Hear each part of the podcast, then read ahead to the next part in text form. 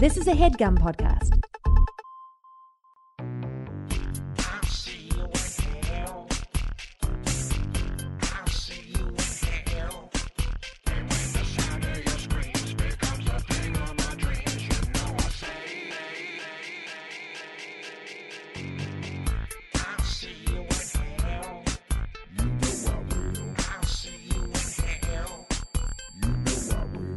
Hello, everybody, and welcome to another scintillating episode of We'll See You in Hell. On this week's episode, we'll be talking about the finale of the Twin Peaks reboot, but also the entire uh, rebooted series at large. And don't you worry, because I know very few people watch the reboot. We'll be talking about many other things as well. And now, uh, well, heck, I suppose we should go ahead and get on with the show and and and in doing so get on with the joe I like that one. My, that might be my favorite. a whispered Yeah, I like it. all right It it sh- it shows it shows I don't need to come to you. You'll come to me.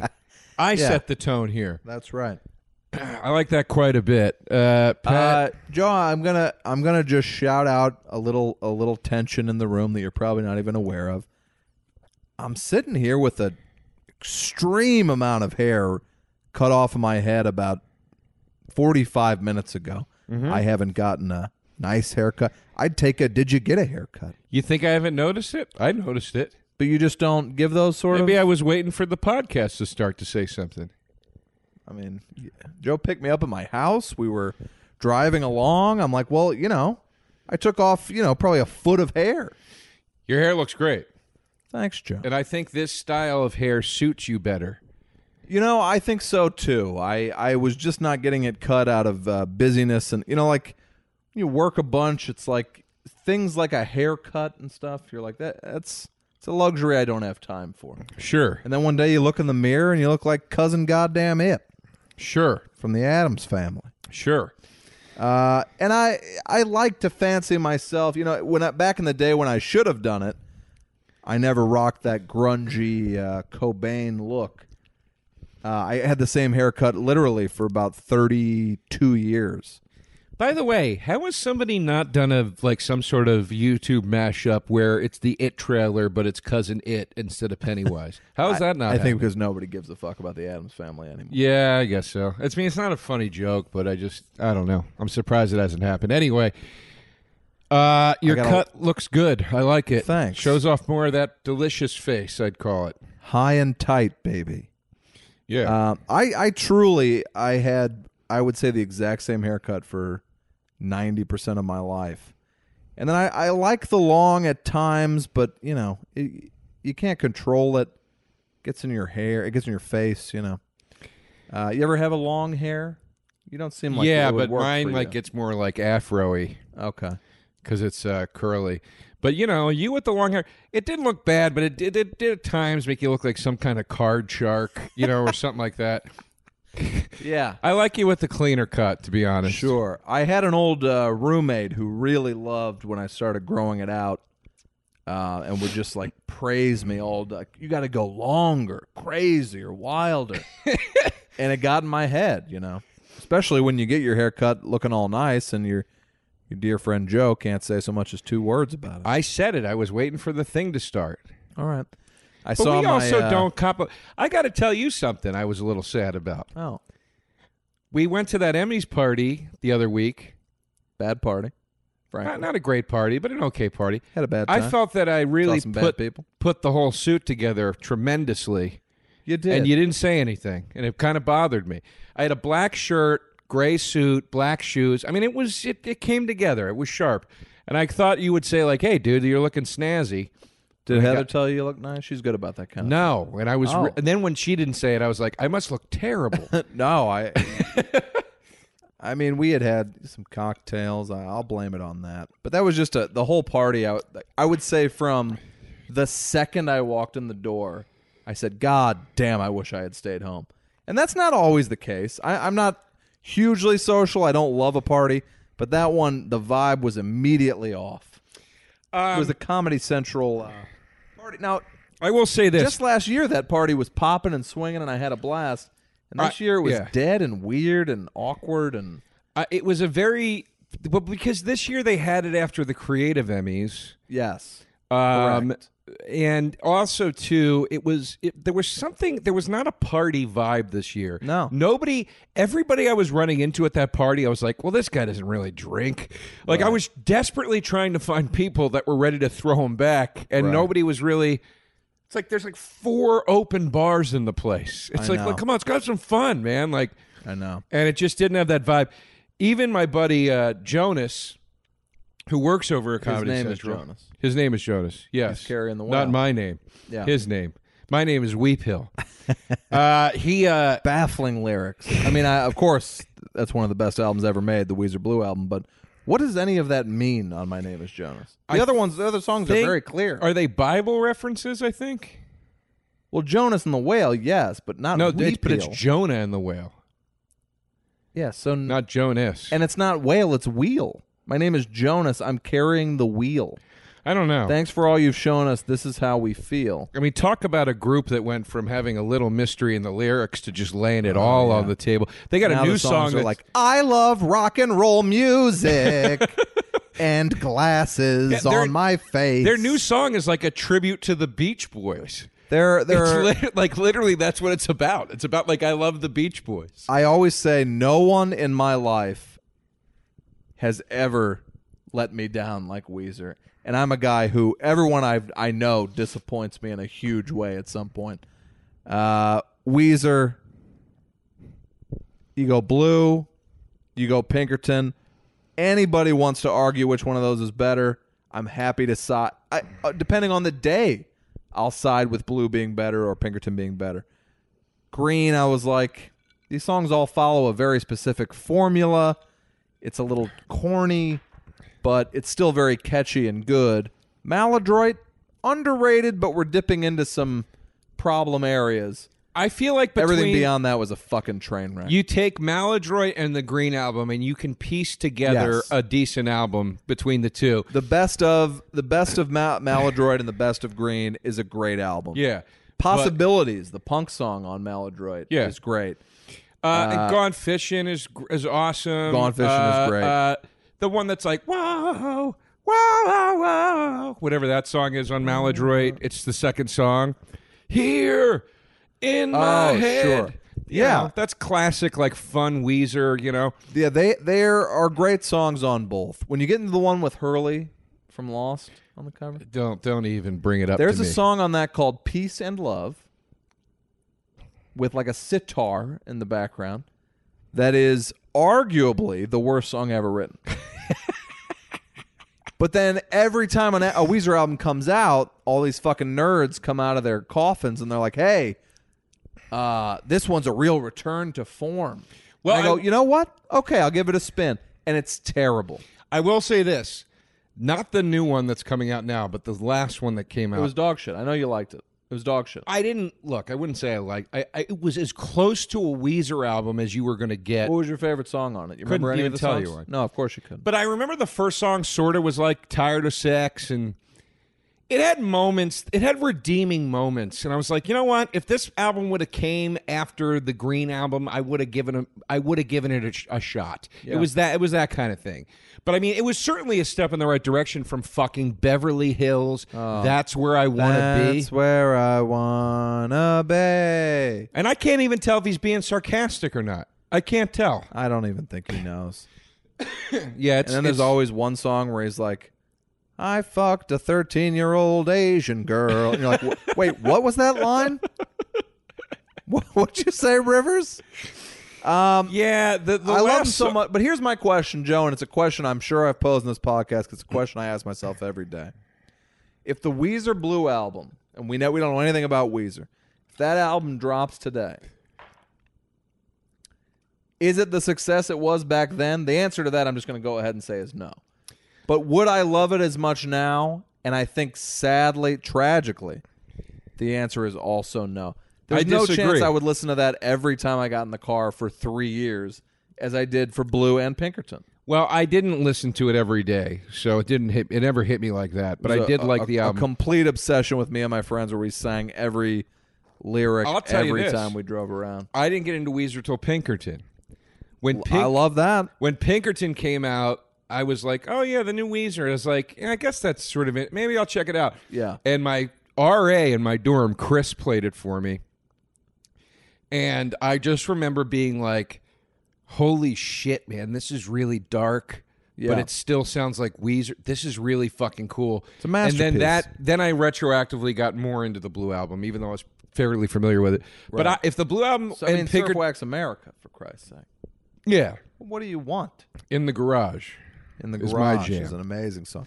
Only in Dreams. I always play Only in Dreams on the jukebox because it's like getting three songs for one. It's, it's- Yeah. It's a nine minute song. So you get, but here's the thing: if the blue, if those albums came out today, uh, commercial successes I can't speak to, probably not. But I still think if I heard those for the first time today, I'd be I'd be pretty blown away. I'd be like, wow, this is an amazing. I remember when that blue album came out, Pinkstone playing it for me and going, this band sounds like if Nirvana and the Beastie Boys did an album together. And I was like, oh yeah, you're right. It's or, or I'm sorry, the Beach Pavement, Boys, right? Beach Boys, excuse me. Oh, okay. Sorry, I said Beastie Boys. He was like, "This sounds like if the Beach Boys and Nirvana got mixed together," and it was like, "Yeah, you're right." Yeah, I'd It's- buy that. You know, so it was a good, uh, a very good assessment. I was going to tell another Pinkstone story. What were we talking about earlier? Pinkerstone. Pinkerstone. What Yeah. were we telling about talking about earlier though? Before this, Uh, Weezer and then my haircut, I think, is all we've covered. your haircut. God damn it! Boy, it's it's, really, just it's really slipping for you, isn't it? It is. You're seeing the pattern, right? You're seeing the pattern. I'm, from, Yeah. I'm regularly forgetting things. I can't remember. I, can't remember words anymore. Well, I am the one who listens to our podcast each week. Joe doesn't, and I, I think it's a. I think you'd be really pleasantly surprised because sometimes even when I listen to it the next day, I'm like laughing at, at our own banter, you know, which is, is really smelling your own shit. It's very narcissistic. Sick. But Sick. uh, I have to listen to it to make sure there's no weird pops or whistles or anything. Somebody has to listen to it. And, uh, you know, Joe really more and more each week will start a sentence and then be like, what was I talking about? It happens a lot. And this past week, you were kind of angry at yourself about it. I feel I struggle with my short term memory as well. I, we, we know the reason it's, it's marijuana, but No, I, but I don't smoke marijuana. Maybe I got a wet brain. Do you think I got wet brain? I don't know, but more and more, you're. I mean, we've only talked about two things, and now you're trying to figure out what we're talking about.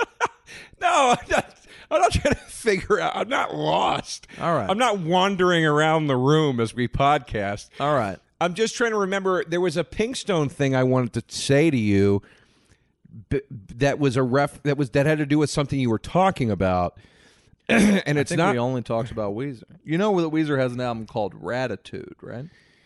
it makes me sick. Yeah. It makes me sick. Actually, Peace and Love might be on Ratitude, but that was the last one I listened to all the way through, and it, it shook me to my goddamn core. Ratitude. Hurley, Yeah. as we already mentioned. With the guy from Lost on the cover. Yeah, Yeah. that Red album is the album I believe that has the Beverly Hills song on it. Uh, well, it also has Pork and Beans, and Pork and Beans is really catchy. Look, Beverly Hills is catchy. Doesn't mean I want to fucking listen to it. Beverly it's Hills terrible. feels like Limp Biscuit to me. Pork and Beans is is- Limp Biscuit. That's what I said. No, what? what? It sounds nothing like Limp Bizkit. They, it's do it's douche rock to me. But it's like a pop song. It doesn't sound like Limp Bizkit. Beverly Hills. Limp Bizkit would be like, "I'm Beverly Hills! Oh, you never do it! All right. Well, That then would be it, it better sounds like looking. Sugar Ray to me. There you go. All right. right. Uh, well, say the right reference the first time. Stop it. you know, uh, one of the greatest concerts I've ever been to. Cer- I mean, certainly Gallagher. Not, certainly not in terms of quality. 97. But it was a 90s show at the Greek Theater, and I went with a bunch of coworkers about, uh, God, at this point, five, six years ago. And it was Marcy Playground. It was one of those 90s reunion tours. I Marcy smell Playground. sex and candy. Sex and candy. Yeah. I like that song. Then it was uh, Gin Blossoms, who I consider one of the most underrated band. You talk about their their first album. Oh, You know what, Walsh? I've been waiting for a while for us to harshly disagree. their So first album I'll is a throw- classic. I will throw this fucking drink at you, and here's why. here's how wrong you are. there isn't a bad song on that first I had a album. joke where the punchline was gin blossoms, and it got a laugh because people were like, "Oh yeah, that they suck." Yeah, because they're unfairly aligned with your Smash Mouth, your Hoobastank, and and everybody else on this Oh no, bill. no, no, no! I put them in a different shitty category. I put them in a different. I'm putting Jim Blossoms below Smash Mouth. I'll listen to Walking You're on out of the your Sun fucking before I mind. listen to You're Found out, Out, of your About fucking You. mind. Well, I'm talking about their first album. Found out about you is an amazing song, by the way. Oh, but Christ. they also have one of my favorite songs ever about addiction called "Hold Me Down." Okay. Brilliant lyrics to this song, and the story of the Gin Blossoms is so tragic it makes me like them even more. Okay. What's the story? They're- they, they actually w- went forward as a band and released their music. Their guitarist, wrote, well, their a their first album's called "New Miserable Experience." yeah, I know. And their second one is called Congratulations, I'm Sorry. Yeah. Congratulations, I'm Sorry is a dream album title. 'Cause How many times have I said I'm sorry to somebody where the subtext is congratulations? All right, I'll You give get you, your I'm I'll sorry. give you the album title, but tell me why this first album is so brilliant. Well, I mean, to me, they're like a big star. You know, big star. i- what did Big Star sing? Big Star is a is a lost kind of it's a it's a very like s- you know s- Alex Chilton 70s 60s band. No you might know idea. a few of their songs but they're they're pretty lost to to history unfortunately and they made great music and Gin Blossoms was kind of ripping them off. I put Ginger Blossoms next to Candlebox. That's That- that's get it you're out of your fucking mind.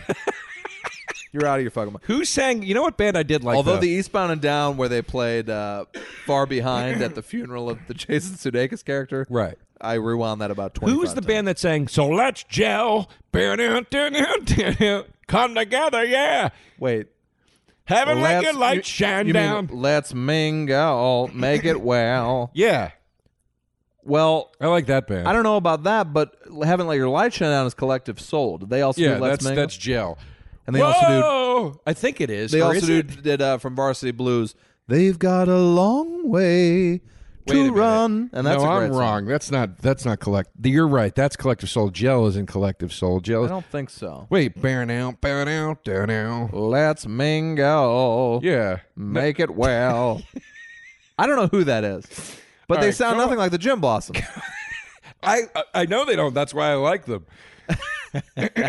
Uh, and then Local H was Born Oh, to it Be is Down. collective soul. Okay, yeah. They Yeah. Collective Soul has some great songs too. Yeah. The Gin Blossoms, here's their story. Their guitarist wrote all their best songs, Right. not their lead singer. And the guitarist was a extreme alcoholic. The lyrics to the song Hold Me Down, and by the way, if I were to if I were to present you a, the poem of Hold Me Down and you didn't know it was a Gin Blossom song, you'd be like, this is the best description of being addicted to something I've ever All heard. right.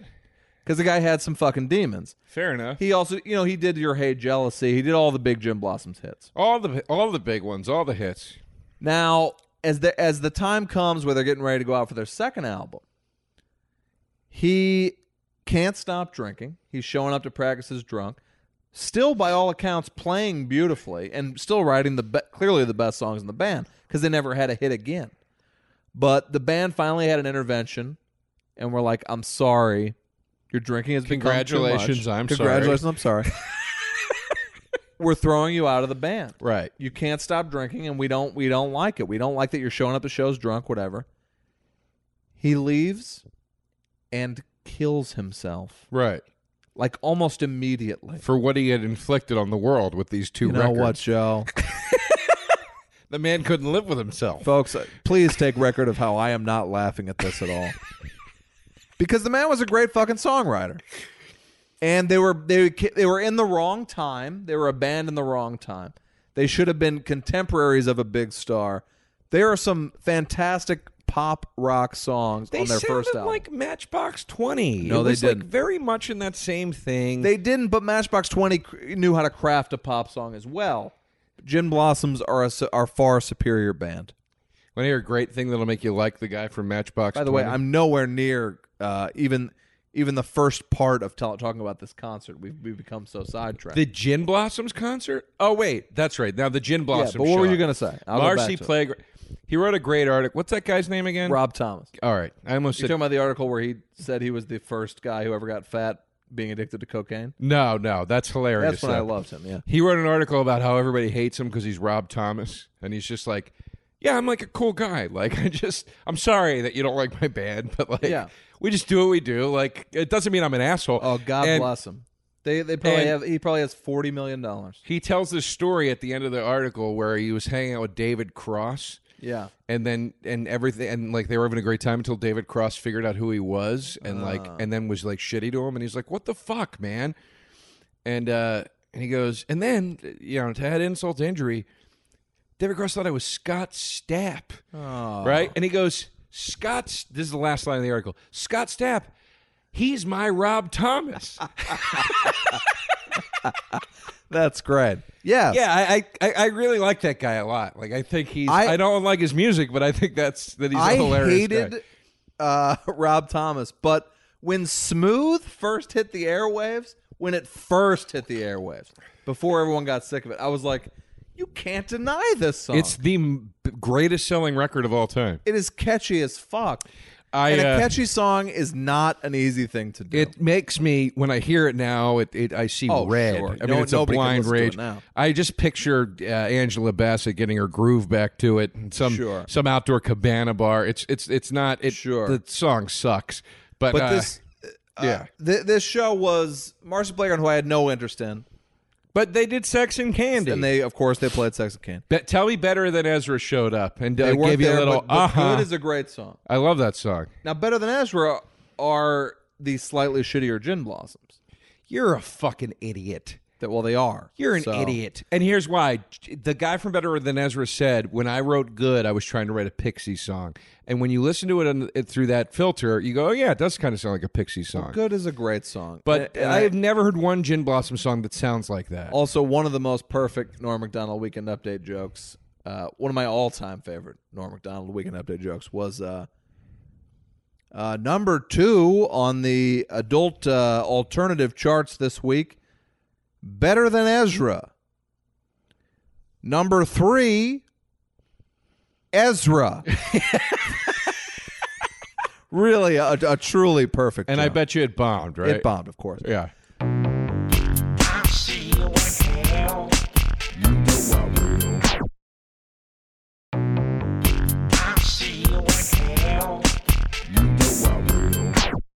Uh, so this show was at the Greek Theater. Very fun. It was, uh, as I said, Marcy Playground. Mm-hmm. It was The Gin Blossoms. lit. What did Lit sing again? You make me come. You make me complete. Ugh. You make me completely miserable. I don't even remember the song. And- Do you remember? Did you forget about the things I said Oh, when yeah, I like that was song. drunk? Yeah, they had a good album too. Please tell me why. We're singing beautifully tonight. yeah. But Miserable is a really great song to this day. Remind me to hit you with my favorite 90s song when you're done. I'd love it. But uh, I, for some reason, uh, maybe it was weed influenced or I don't know, but we, we got a real kick this night out of me saying, You make me palm. You make me palm frites. You make me palm fritesly miserable. They were selling palm frites at the venue. Clearly, we were high. Doesn't make any sense, Pat. I'll tell you, we loved it. I'm sure you I did. tweeted it, and the people of Twitter loved it as well. I don't know why. It just captured the zeitgeist, you All know. right. it was of its time. Then it was the Gin Blossoms who killed it. Then it was Sugar Ray. Now I ha- have always hated Sugar Ray, except for their one kind of more rockin' song, which is called "Answer the Phone," which is a great pop punk song. And I have a l- Not a fan. certainly in those days I had some affection for the pop punk genre. But Sugar Ray fully embraced how washed up they were, and it was a funny, fun time. Then out comes Joe the headliner, Everclear. Everclear, who wrote the same song 500 times. But I'm listening because I Gown, like gown. that damn song. Gigga gown gown, gigga gown gown, Gown, gown, Yeah. gown, gown. I love Santa Monica, their first big hit. Sure. Beyond that, I can give or take 'em. Almost interchangeable with the Toadies backwater. well, now the Toad is one of my favorite. Listen, 90s. I like the Toadies quite a bit, but I'm saying those two songs you could you could do like a mega mix Right. thing. The And- Toadies, their the Toadies' first two albums. I mean, I consider them a really the fantastic. pieces Toadies of are a work. great band. They're Beyond that, they're not. But their first two albums. But are the great. Toadies are one of those bands like Faith No More where they got popular and are only known for the one song, and you're like, no, there's so much. Yes. There's so much more. Correct. Okay, good. But Everclear was very like self-important and kind of sucky. And at some point, I was I was very into Twitter at this point, probably five years ago. I tweeted something derogatory about Everclear. Within ten minutes of Everclear leaving the stage, I had a, a hateful tweet from the drummer of Everclear where he was like, I'd like to see you write some of the best fucking songs of an that defined an entire decade, you motherfucker. And then that was really the first time because I had almost no followers at this point, where I was like, "Yeah, what words can hurt? Yeah. Words can hurt. Words can hurt. You're drumming in Everclear. You think you're cool. You go back. What wonder what, what people thought of the show? What would you have done if uh, he went and killed himself after that? Uh, no, don't bring that. no, I'm just saying. I'm asking. What would you have done? Probably nothing. I mean, to be honest, but he was also like a late addition. He wasn't even like original Everclear member. You know? Oh well, then fuck him. I agree. oh, that's lame. That's like one of the roadies firing back at you. Right. Now, what is your favorite 90s song you were going to sing? It's quite arguably. We went on the ride. We sat at Hermosa. We bumped the one to see you run that Oh, day. fastball the way. Yeah. It's a it's a fantastic. Which to song. me, it's almost. And this is a Pinkstone thing. We've talked about this.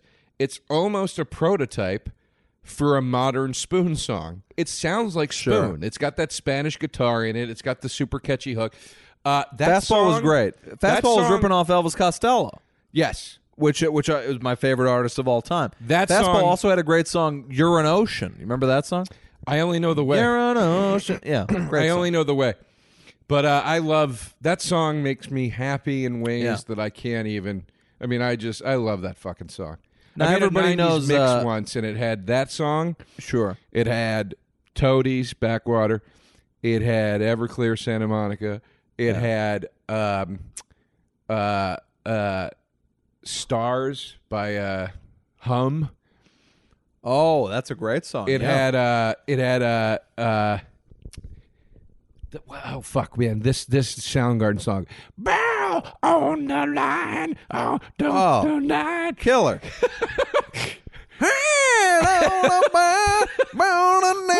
I don't know what the song is called. but- I uh, Soundgarden. I love their early stuff, but really, they hit a real. I mean, Down on the Upside is arguably better than Super Unknown. Down on the upside, I finally finally got it on vinyl. They re-released I got it, it, too. finally. It's a double vinyl. Yep, I've I been got it. listening to it quite a bit. Blow Up the Outside World is is one of my favorite songs. Is that the one that's like blow up the outside? No, uh, no, that's not "Blow Up the Outside World." The song where the lyrics are "Blow Up the Outside." it's actually a different song. But that's that one. Nick. That's the one, right? yeah, Yeah, that's a fucking awesome song. uh, it's got the like, that's a real like. Compl- it, it goes through a lot of changes throughout. It's a great song. Pretty Noose is my Noose is a favorite killer. Soundgarden song next to Outshine. Outshine! The worst uh, ever performance I've ever seen on Saturday Night Yep. Live. I know was what you're gonna- Soundgarden. His voice was shot. Yeah, Jim when they Carrey did- was hosting. They're doing Pretty Noose. He can't hit the notes. It's like I was like, oh my god, Jim Carrey and Soundgarden in their primes. What a killer night! And he was just like, "Ah," like voice going out every note. yeah, Sounded he terrible. couldn't he couldn't he couldn't do it. But it was clear that it just. I'll tell you what was beautiful and heartbreaking is the uh, when Whitney Houston died. He does that. Uh, it was a Chris Cornell concert, and he comes out for the encore, and he does an acoustic version of "I Will Always Love You," and he dedicates it to her. seen it. And I've it's. seen it. I mean, he wails it the fuck out like. Yeah, That guy was awesome, man. I'm sad that he died. Or, Same here. You know, that- I watched, and you know, I, I certainly don't wish death on Eddie Vedder. Absolutely not. He's a very talented man and a songwriter. Where are you going with this, Walsh? I'm saying my least favorite of those Pearl Jam, uh, you know, Pearl Jam, Nirvana, Soundgarden, your big three. My least favorite by like one billion percent is Pearl Jam. That's nuts. One You're billion nuts. percent. You're nuts. I've never really gotten into a, a Pearl Jam song or album. I think they're decent. I had a friend in high school, Mike Curry, who was obsessed with them. Mike, I, I think you might be listening. Hello. He would play them incessantly, and uh, and like you got to hear this song, you got to hear this live. Cu- yeah, remember they released they released like five thousand live yeah, albums. I don't give a shit about any of that stuff. But I'll, I'll tell you this, man. They're I've not made, my thing. I've made many a Pearl Jam mix where every song sweeps me away. I've- I heard "Do the Evolution" in the car today, and I was I was jumping a out good of my one. seat. I like that The uh, "Hail Hail," fucking "Animal," "Even Flow." The, I go Nirvana, Pearl Jam, Soundgarden, and then in fourth place, I'm going to put your old STP because I feel like they were the fourth. I'll take SCP over Pearl Jam. You're, d- shut up. Patrick. Absolutely. Shut your fucking Absolutely. mouth.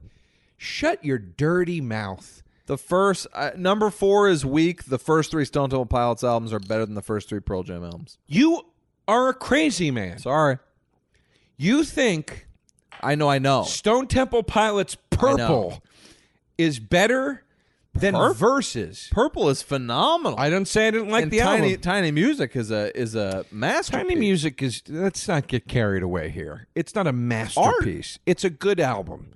very it's underrated. a good album. Did I ever It's- tell you about when I saw Stone Temple Pilots? Yeah, a hundred times the guy's wife puked on her Oh, tits, Jesus, and I'm he gave you sorry. the tickets to the Vegas show, and you went in and you watched it. and it was Jesus, I'm sorry. you sat in the front row, and it was great. Yep, That's basically the story, Yeah, right? that- that's it. Yep. Guess the gloves Folks, are coming just off. to tell you where we're at right I put now. Pearl Jam like you could you could list a bunch of. I don't even like Alice in Chains. I might take them over Pearl Jam.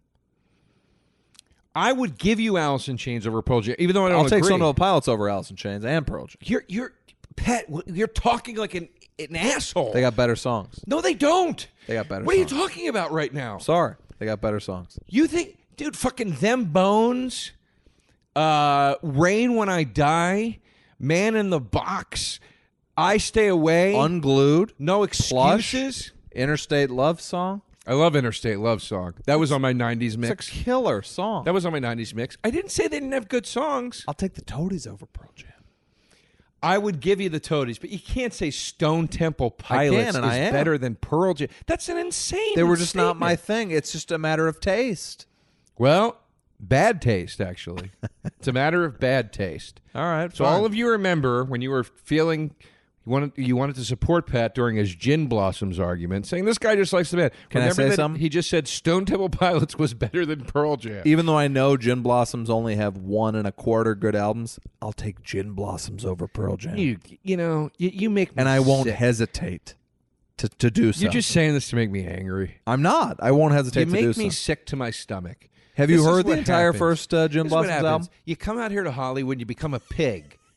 Become a Have you damn heard the pig first Gin person. Blossoms No. Why would I hear it? I urge you all to check it out. it's that I just don't care enough. I don't. I've never liked one song. I've I've never once. You heard a- didn't enjoy Hey Jealousy. No. Then we're different. I we're hate different that people. song. We're different people. I hate that song. All right, I fine. hope that song kills itself. all right. How fine. about that? How Fine. about that? I hope it's never played ever again. Now I'm going to get a hate tweet from the replacement guitarist in the Gin Blossoms. I had a friend who I made made fun of for years. The guitarist in Jim Blossoms is dead, but I no, the replacement, Oh, like the like replacement. how you got the replacement I'll take the drummers hate tweet. replacements over Pearl Jam. The, the replacement drummer. That was a callback, Pat. No, I got, it, I got. it. All right. My friend for years thought that uh, the song "Hey Jealousy" was about a woman named Jealousy, and we all made fun of him for that.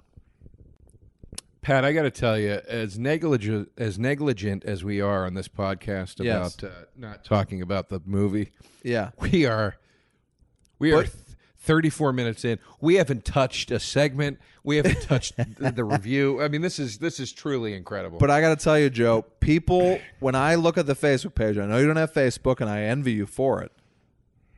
They're always citing shit that generally is completely off. The All right. path. I'm happy to talk about other things. Well, I, I mean, w- we're, we're just to tell you where we're at right now.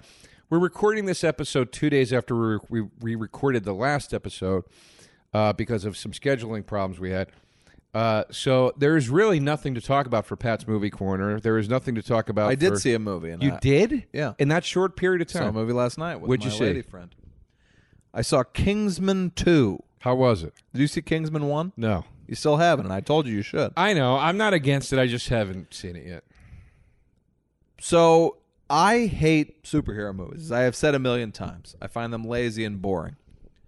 I went into Kingsman like, all right, let's see what this is, and was blown away by it. And it end the the final scene of the first Kingsman is still one of the most shocking things I have ever seen in a mainstream movie, and I could not believe that it happened Okay. and I, I urge you to watch it. I think it's great. So I was moderately excited about Kingsman 2, but as as uh, I know uh, Heather, my girlfriend, loved the first one. We both got our movie passes. By the way, you can now get movie pass, which Joe and I both have, for ten dollars a month. They have zero customer service. It's an atrocious company, but you can see a movie a day for a month, so 30, 30 movies a month if you want for ten dollars. Yeah. I, I we we're not getting money from them either, but it's an amazing deal. Yeah. I used to do this when it was forty dollars and thought it was an amazing deal. Yeah.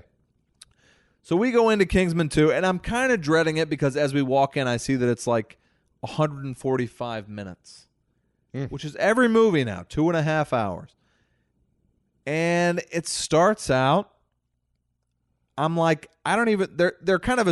It's it's a big thing of sequels nowadays where they assume that you love the movie a lot more than you do. Sure. So they'll start alluding to things that you're like, I don't even remember what that was. I turned to Right. Heather. I'm like, is this the same girl at the end of the first one? She had no idea. Right. But, you know, it's entertaining. It's entertaining. It's entertaining. Julianne Moore in the movie has her own, almost like a Universal City Walk. You ever been up there? Yeah.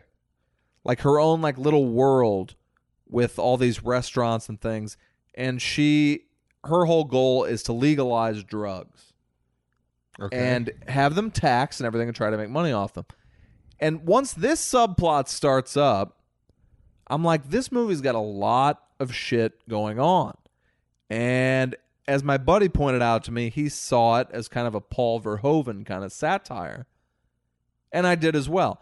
The president in this movie gets impeached. Um, they it's he's nothing like Trump, but clearly like there's something going on here. Right. He's like, fuck these drug addicts. We'll kill them all. Anyone who's ever used drugs, uh, their their veins turn blue in their face and they get all weird or whatever. And then he learns like some of his advisors have used drugs and stuff. I, I don't know if I'm explaining this well, but Why are their veins turning blue?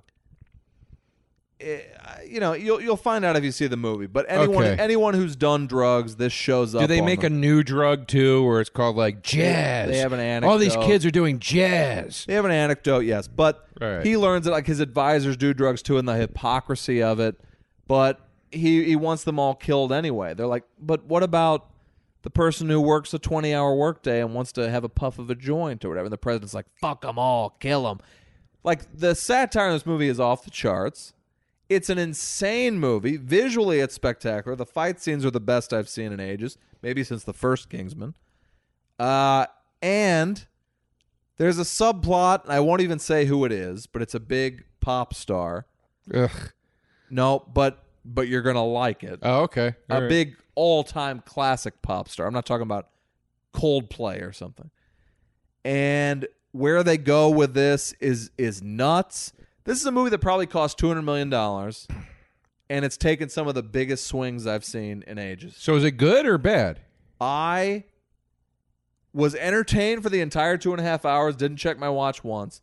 And then at the end, I turned to Heather and I was like, I fucking loved that. And she was like, I did Oh, as good. well. All right.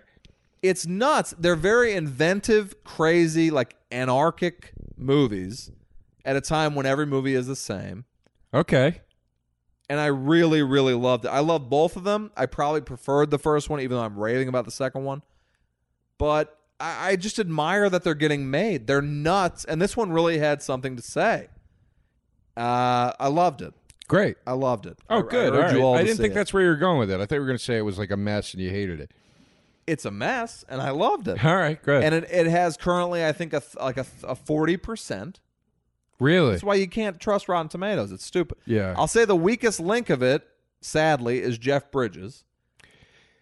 And he comes on the scene. I- Channing Tatum and him are doing like a Kentucky. They're running like a, a bourbon. Distillery. I don't even understand anymore. Which I tweeted the other day. I mean, I look forward to being part of what will become to be known as the Jeff Bridges only did weird Southern characters Yeah. phase. It's like, why is everything he's in now? He's got a cowboy hat and he's like, oh, I, I think the judge. Why I- is that all he's? I doing really now? hated it.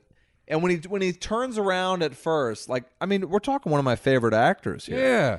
When he turns around and they, they give him the reveal, and he's like, "Y'all want a ship of bourbon?" Or you know, I'm like, "Oh Christ!" And every time he came on, I was waiting for the moment he would be off. I wanted more Joel Egerton and Edgerton. less Jeff Bridges. And I know how you feel about Joel Edgerton. You're not a fan. I also Uh, think Joel speaking- Edgerton, even though he's only like 30 years old, I think he has hair plugs, and I, I, Speaking I of want you uh, to know to look at this and see if you agree with me. of a sip of bourbon.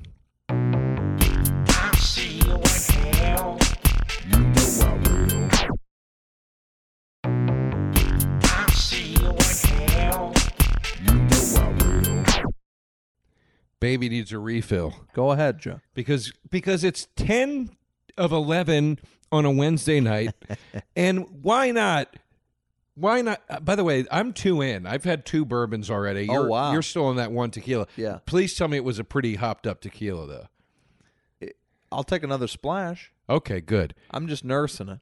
talk to the people because I do have something for Pat's movie corner I'll talk to them. But folks, if you've seen Kings Kingsman, you know what I'm talking about. If you haven't, watch it. The final scene of Kingsman is the I, I would say for me in terms of mainstream cinema, one of the craziest things I've ever seen in a big movie like that. I, I really I really do think so. To end a movie like that, I can't believe anyone signed off on it. I'm not going to spoil it for Joe or if you haven't seen it. Kingsman 2 kind of tries to do a similar thing where he has to put a tiny condom on his finger and he's got to put a tracking device in a woman. So he meets her, and these two guys are competing to see who's going to be the one to do it. But they have to finger her to get the tracking device into her vagina. And it was again like the you you watch this whole scene. It goes on for like twenty minutes. You kind of can't believe what's happening. Like I, I'm so glad that these movies were greenlit. Matthew Vaughn uh, did them both, and I guess he did what the he did Layer Cake, which is awesome, and then maybe X Men Three. no X Men three is uh Brad uh Oh, Brett Ratner. Brent Rat He did X Men something, right? his name is. Matthew Vaughn, I believe, did uh, Days of Future Past, which was the Yes, it was great. And he did one of the worst movies I've ever seen, which is Stardust, starring Robert De Niro. dog shit. Pro- I would say an F minus. Dog shit. When I say one of the worst movies I've ever seen, I'm not exaggerating. But but Vaughn is is a guy to watch. I mean, he he's uh I I don't know to to go to see a two and a half hour movie and not be bored is, is a special thing. But that's all I've seen, and now I've talked about it for a long time. Well, I've got something. Can anyone hear you? I would imagine no. Well, the mic is like pointing at me. They could probably hear me like in a not a group. I can but go ahead and keep talking if you need me to. Keep talking. All right. Um, speaking of talking, folks, I Look just who's talking. that's what I was about to say. I just had a quick flash of saying, "Look who's talking" at the Dollar Show. When I was a kid, I had to wait for every movie to come to the Dollar Show. It's always nice uh, when your friends are all enjoying Batman and you see it three years later at the Dollar Show. They used to let movies be in the theater for a long time. But the first Look Who's Talking, what do you think that's like watching that now? I remember loving it. Look Man. Who's Talking 2 was terrible, and then Look Who's Talking Now, where it's dogs with the voices of Danny DeVito and Diane Keaton. Even as a child, when they came out with the sequels, I was like, "Why don't you fuck get the fuck out of my face?" Yeah. But I, man, did I love that first one. I think I, I saw it did in the too. drive-in. Well, we accelerated our uh, sex talk because with my parents because uh, they show you that sperm thing at the beginning. Yeah. And I was like, what was that? Man, did I love that look who's talking. Sure. And that was the that was sort of a comeback for Travolta. It was. And Kirstie Alley as well. Uh, but then uh, and then he faded away and then and then Pulp Fiction was the real comeback. So here's the thing. Are you going to tell a story? I would consider the the comeback Michael. Speaking of comebacks, Yeah. and Travolta, this is what I have for Pat's movie corner. It's a movie we've both seen several times, Go but on. I had a new revelation. I watched with my friend the other night. Jackie Brown once again. I don't think we've Uh, ever talked about a movie more on this podcast. A phenomenal piece of work. Can I just say this? I, am I'm prepared now as a as an adult man to place it in my top ten of all time. It's not in my top 10 of all time, but I love it very much. Yeah. Um, but I will say this first time I ever realized the true tragedy of the Max Cherry character. His whole thing is he does for other people, Yeah. never for himself. And this whole movie is literally him bailing Jackie Brown out of the situation. Yeah. Uh, and Can I, I never tell- fully realized that. It always made me sad at the end. Yes. But I never fully realized the the metaphor of it all. I am a very, very, very difficult cry. I, I don't cry. I've s- I recently I always uh, Jackie Brown's always on like Cinemax or it's on my fa- my favorite cable channel Stars Black. Right. My most watched cable channel is Stars Black. now what are they playing on Stars Black? They play movies with black leads. Okay. And for whatever reason they're always playing exactly what I want to be watching. Okay. Uh, I just I'm just shocked that it exists. Stars Black, That and it's- and, that, and the name is that bold. but I I watched Jackie Brown, or I watched like the last half hour of Jackie Brown on cable, and I'm not this guy because I don't like to come into movies late. I like to see the whole thing. Sure. But I watch the end of Jackie Brown once a month, probably on cable, and I stay up. If I if I'm if I'm tired, I'm going to bed at three, and it's on. I'll watch the end of Jackie Brown. That's my one movie. But I've seen it again and again and again and again. For whatever reason, a couple months back, it was on, and when she kisses in that tight close up, kisses Max Cherry, Jackie Brown, then goes and gets in her car, and then Max Cherry fades into like Yeah. hazy in the background, and then she's driving and singing while she's driving Yeah. there at the end. I was crying. Yeah. Could, I couldn't stop crying. It's a beautiful film. It's a movie that gets better and better and better, and certainly like high school, I watched Pulp Fiction a hundred times, but over the course of the back half of my life, I've seen Jackie Brown way more. And I'd have to watch them back to back to truly decide which is better. Every and I never dreamed I'd even be making a comparison because I thought Pulp every Fiction was single the best. person hits a grand slam. yeah, Samuel Jackson. Keaton. I think it's his best performance. it is Jackson's best. I think it's his best performance ever. Keaton off the charts. We were hysterical watching the scene where where where um, Pam Greer's like, she came into the room and took the took the bag or whatever. She Yeah. had Keaton's going. Keaton's interrogating her and he's going. He's going. You got no idea. You got no. You got no idea. And he starts actually doing like a weird De Niro yeah, impression. and they got him with the gum and everything. It's yeah, that But shot of him walking down the hall with the motorcycle helmet under his. I- I Yeah. mean, he's awesome. And his partner's awesome, whoever that guy. He's is. fantastic. but I feel like even hardcore film fans, I, I, and I think I told you this and you didn't know that he plays the same role in Out of Sight. Yeah, he. That's the same character. It's the same character. Yes. I've never seen Out of Sight. But what? I've never seen Out of Sight. I never saw it. I'm sorry. I never saw Out of Sight. Out of Sight is a, is a lighter. uh f- you know, is- it's a lighter Jackie Brown. Now, did you see? Li- oh no, we watched Life of Crime together, which was pretty good. It wasn't terrible, but I thought it was, okay. I thought it worked. Pre- I enjoyed seeing I- I most Def wanna and that do- other guy play the younger Yes. versions of the characters. I like that. I thought too. that was cool, and I thought that it was That was very early in our friendship, yes. I would like to say, folks, out of sight, it's no Jackie Brown, but out of sight is like it's one of the it's one of the better movies there is. all right. And and you need to watch it. I'll watch it. Out of sight is phenomenal. It's the best Clooney's ever been. It's the best Lopez, obviously. has ever I'll been. watch it. Now I And- saw. It's also got a, a massive laugh, uh, a, v- a violent, massive laugh along the lines of Pulp Fiction with Marvin. I saw uh, Jackie Brown on Christmas night when it opened. I did too. Uh, West Pi- Olive again. 16 Once again, Theater. Pinkstone, myself, a couple other friends, my cousin. one of my cousins, and uh, we smoked a weed that was called Silver Pearl, which now this was a time when you couldn't get weed in every dime store pharmacy on every corner. This was a, this was an You exceptional. had a dealer, and he was like, "This is called Silver Pearl." Well, when I when I was coming up, Pat, uh, you had two kinds of weed. You had swag weed and kind bud.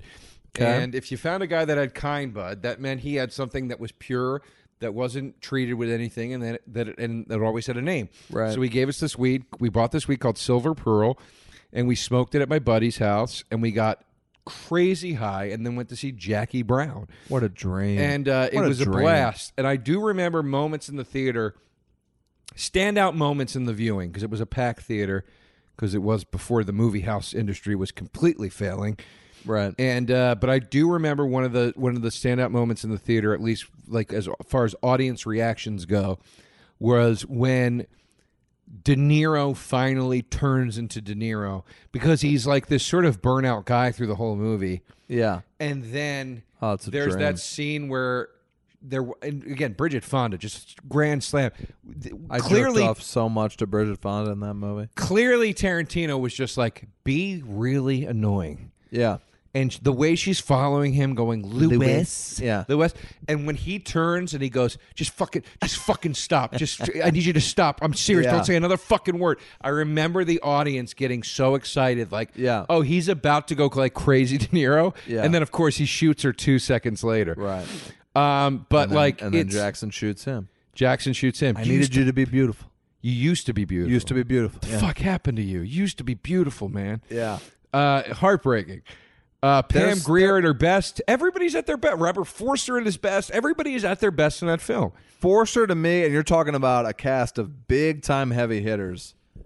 Forster to me just kills me in that movie. And uh, I was that I think that was the same year. I guess he would have lost to Burt Reynolds. That w- that to me was the best supporting actor year of all time. It was Burt Reynolds in Boogie Nights. It was William H Macy in Fargo. Wow. And I like look, I'm probably wrong with this, but it was a great year for uh, supporting actors. But he does this thing throughout. Tarantino does this thing throughout Jackie Brown where he has the character. He has the actors. Excuse me. Break into moments where it's an homage to their greatest characters. Yeah. When you first meet Keaton, he's not Keaton. And then later the Keaton comes out and it's Right. great. When you first meet De Niro, he's not De Niro. Then the De Niro comes out. It's Yeah. great.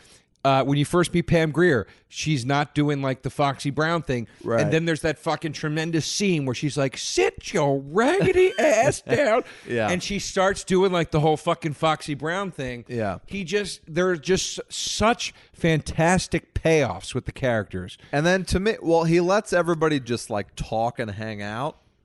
Like easily 45 minutes of that movie has nothing to do with the plot, which is what makes it so special to me. Yeah.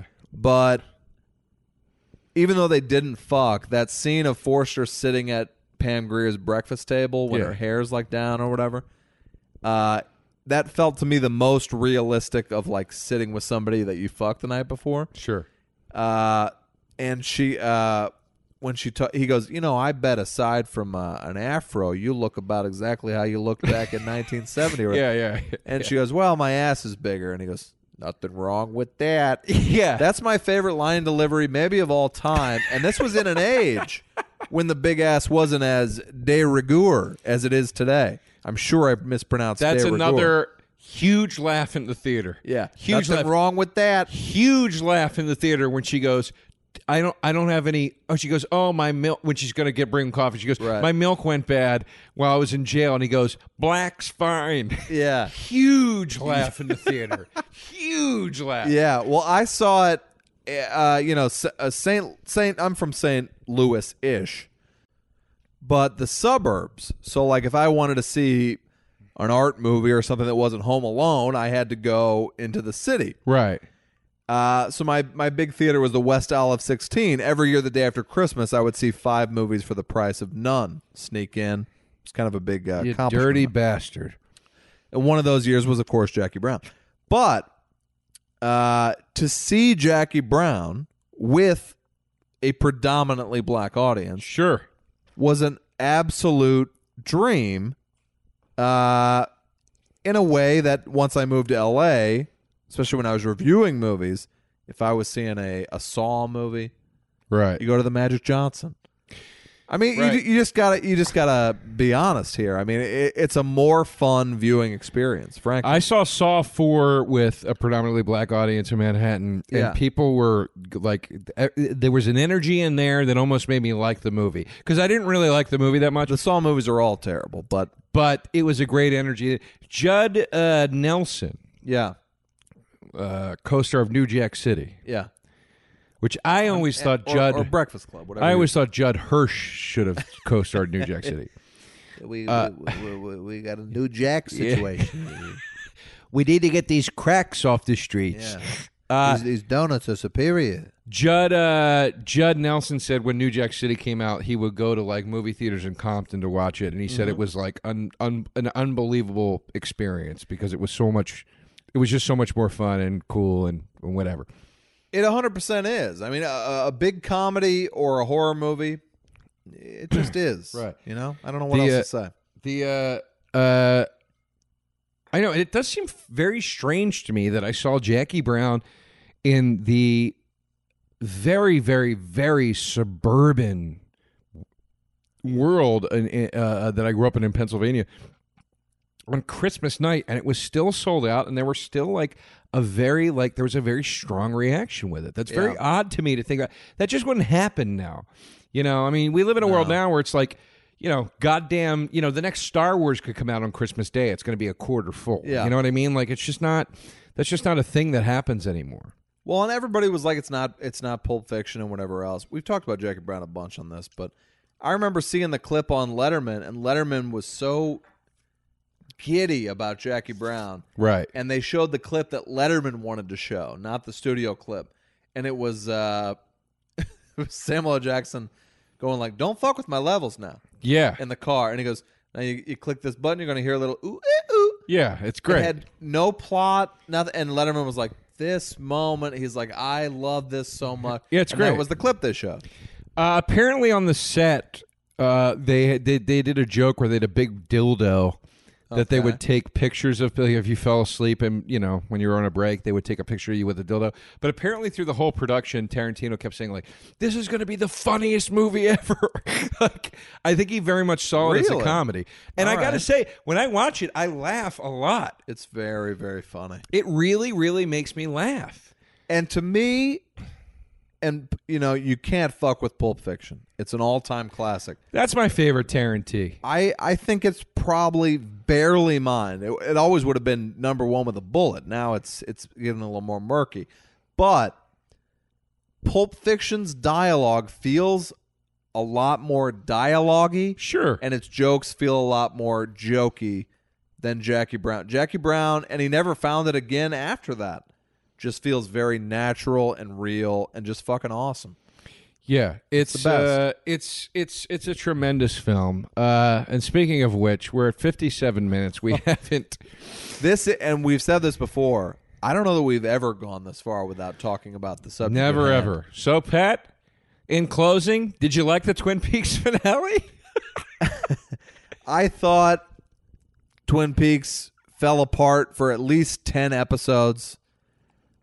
The final episode, I like the final minute of the final episode with the quick flash of her outside of the house. Right. I'll remember that forever. I thought it was awesome. Did I need the 50 minutes of them driving in silence that preceded it? Right. Fuck no, I didn't. Okay. But when I look back on the season at large, I go, you know, I I liked less of it than I liked. Okay. Uh, well, did that make sense? It does. I, I I I didn't like much of it, but when I look back on it as a whole, I gotta admit there's a lot of moments and images and sounds and shit that will probably stay with me forever, and that's Lynch to a T. Absolutely. Uh, I, thought it was feel- a disaster, frankly, but I'm glad I watched all of it. I felt like an, I was very glad I hung in there for the certain payoffs that came throughout the season. The biggest of which, of course, was Cooper waking up and then him turning to camera and going, "I am the FBI." As the Twin Peaks music plays, I was disappointed there was not more of a payoff with Audrey Horne's storyline. Yeah. Uh, uh, you know, there were there were a lot of things that were left. Oh, I would argue that Audrey Horne in this new version was one of the worst television characters of all time. Well, but then she did the dance, and then she woke up in that weird white room, and I thought, oh, okay, something's going on here, and they never explained it. Uh, and of course, Twin Peaks or David Lynch in general, it's not the kind of thing where they're going to go, here's the meaning of the box where the alien appears. I get that, but I would have liked a little more closure. That all being said, uh, and given the reviews and um, uh, uh, dissections I've read and analyses that I've read about the new season, I liked it. I'd love to get into the, I the think- reviews and dissection. However, I think. Well, let me nobody just- could argue that you could have cut ten hours out of this. Yeah, well, let me say this though. I, th- some of the that's what I'm getting at is some of the some of the analyses that I read made me think. Okay, if I went back and rewatched this again, eh, you know, especially if I rewatched it as a whole piece from episode one of the original series up through this. Uh, okay, it uh, there's probably a lot more going on that I didn't tune into. Right. Um, but I think Lynch, you know, sort of misstepped when he, you know, because we, I think we mentioned this in the podcast when he went to uh, Showtime and said, like, look, I'm going to shoot like 70 hours and I'll just deliver a show. yeah. They it's- they should have kept him to the initial ten or whatever it was. Yeah. So, um, uh, you and know, uh, he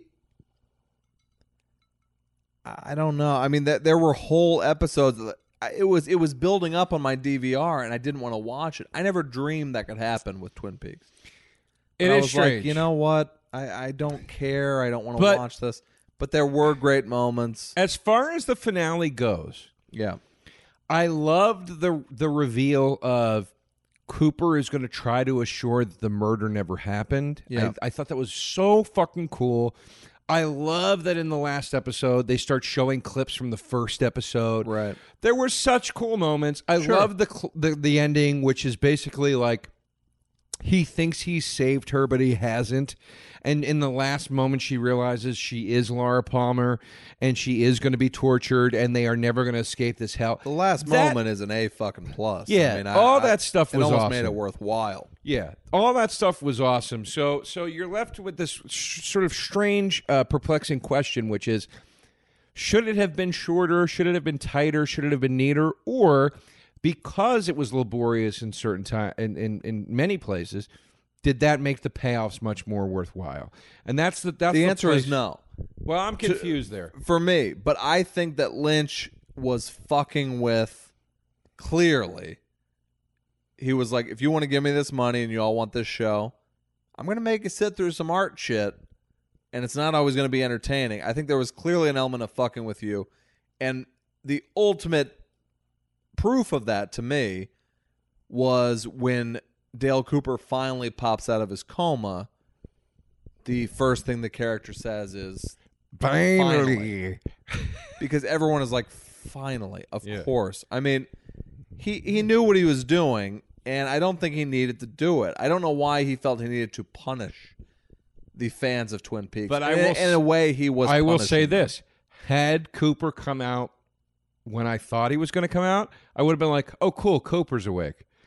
When he came out, when he did, I was giddy. I was, it, I was giddy. I was like, "He's awake." So I was like, "Okay, is that kind of the thing?" Where I he's think like- you would have had the same reveal if if the, if I mean six episodes of this thing drop away, nothing changes. Yeah, that's true. That's very Uh, true. I don't know. I All right. it there there was an element of me being kind of pissed off by the whole thing, and yet I watched it every week. I had a great time. You know, I've been watching Lynch interviews, and they're just I know. I well, was I'm gonna telling get you that new about it. Criterion of hi- of like it's like a documentary about him, but he's he's he's an awesome guy but like him Of telling course. the story of like going to going with george lucas to like Yeah. to interview to re- direct return of the jedi and he's like he's like i go to meet george lucas and he says i want you to direct the next star wars and at this point i'm sweating and I feel like I'm going to have a panic attack. And he's like, then he takes me to a restaurant. You know, you go to a restaurant sometimes and you order salad. All this place served was salad.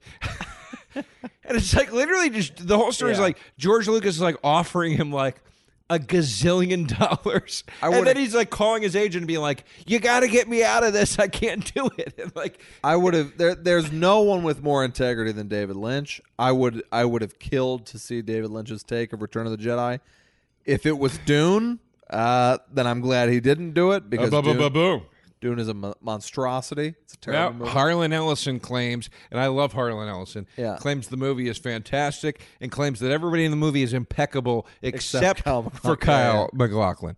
Yeah, uh, you know, who he goes, he did a fine job. He puts Sting above Ky- the, the audacity. Yeah. I love I love Harlan Ellison, but come on. No, I mean I don't. Uh, apparently they're open to doing more of these Twin Peaks, but I mean Yeah, it just I feel like did you get the fe- I got the feeling that they were not saying this is over. I got the feeling that they were saying Oh, yeah. we're slowly building th- uh, to bringing these people back to Twin Peaks, and we're probably going to do another season where it's way more. We're back in Twin Peaks now because What they I- certainly didn't tie up all the loose ends almost none really. at all. What I heard was that uh, out the gate, Showtime subscription rates went up drastically, like before the premiere. But by the end, almost nobody was watching Twin Peaks. That's why, you know, hopefully you're thankful that for the large majority of this podcast, we didn't talk Twin Peaks because probably a lot of you didn't watch it. But uh, apparently, it was one of their lowest rated shows by the end. Everybody was just like, I'm not watching this. and I It's- get that. I mean, it's certainly a lot to ask of your average person. And I- by the end, it was a lot to ask of your average Twin Peaks fan. Uh, Well, that's what I would And that's say. a person who's got a pretty open mind that's what I would to say. entertainment. I would say in this day and age, I get it if you don't want to cater to the sort of you know YouTube generation or or people that want instant gratification and instant payoffs within three minutes or whatever. I get that if you don't want to cater to that, but this went so so far against that. Yeah. That it was like, yeah, it was like, dude, this is even like tough as like somebody who was like excited about this I know. this relaunch. But overall, I liked it. I liked more than I disliked, and I th- again, I feel like if I had the patience, not even the patience, just the time to sit down and rewatch all this again in a very comprehensive sh- session. I feel like I would feel very differently about it. I feel like I would like it much more. I just unfortunately don't have that kind of time. So, God bless Lynch for doing that kind of thing for the people that have that Absolutely. time. And at his And- age to be churning out this challenging of shit. Yeah, It's and impressive. and there are Lynch fans out there that will take that kind of time with it. So that's it. All right. Beautiful. An hour and seven minutes, buddy. This is a long one. Woo. It was. Uh folks, I'm at Twitter and Instagram at the Patrick Walsh. Joe go. I'm on uh, mainly Instagram. I'm only posting to Twitter through Instagram right now. Right. Come follow me on Instagram if you could, please, at Joe DeRosa Comedy. And uh, I will be coming to the Pittsburgh Improv the weekend of the October 21st uh, to uh, do shows. So come on out if you're out there. And we're hitting a near Halloween time. I guess it was two years ago that you and I did that Columbine Horror Film Festival. Two years? Two yeah, at least two years. The what? It was in Columbine. You and I Oh, oh, the Mile High Fest. Yeah, yeah, yeah. Um, you know, bring us to your fucking festivals. We we'd love to tour. Uh, we'd love to do whatever. Yes, Pat and I are available. Uh, what we would like to do is come in and we will just do a live commentary to a movie Yeah. that you guys want to see.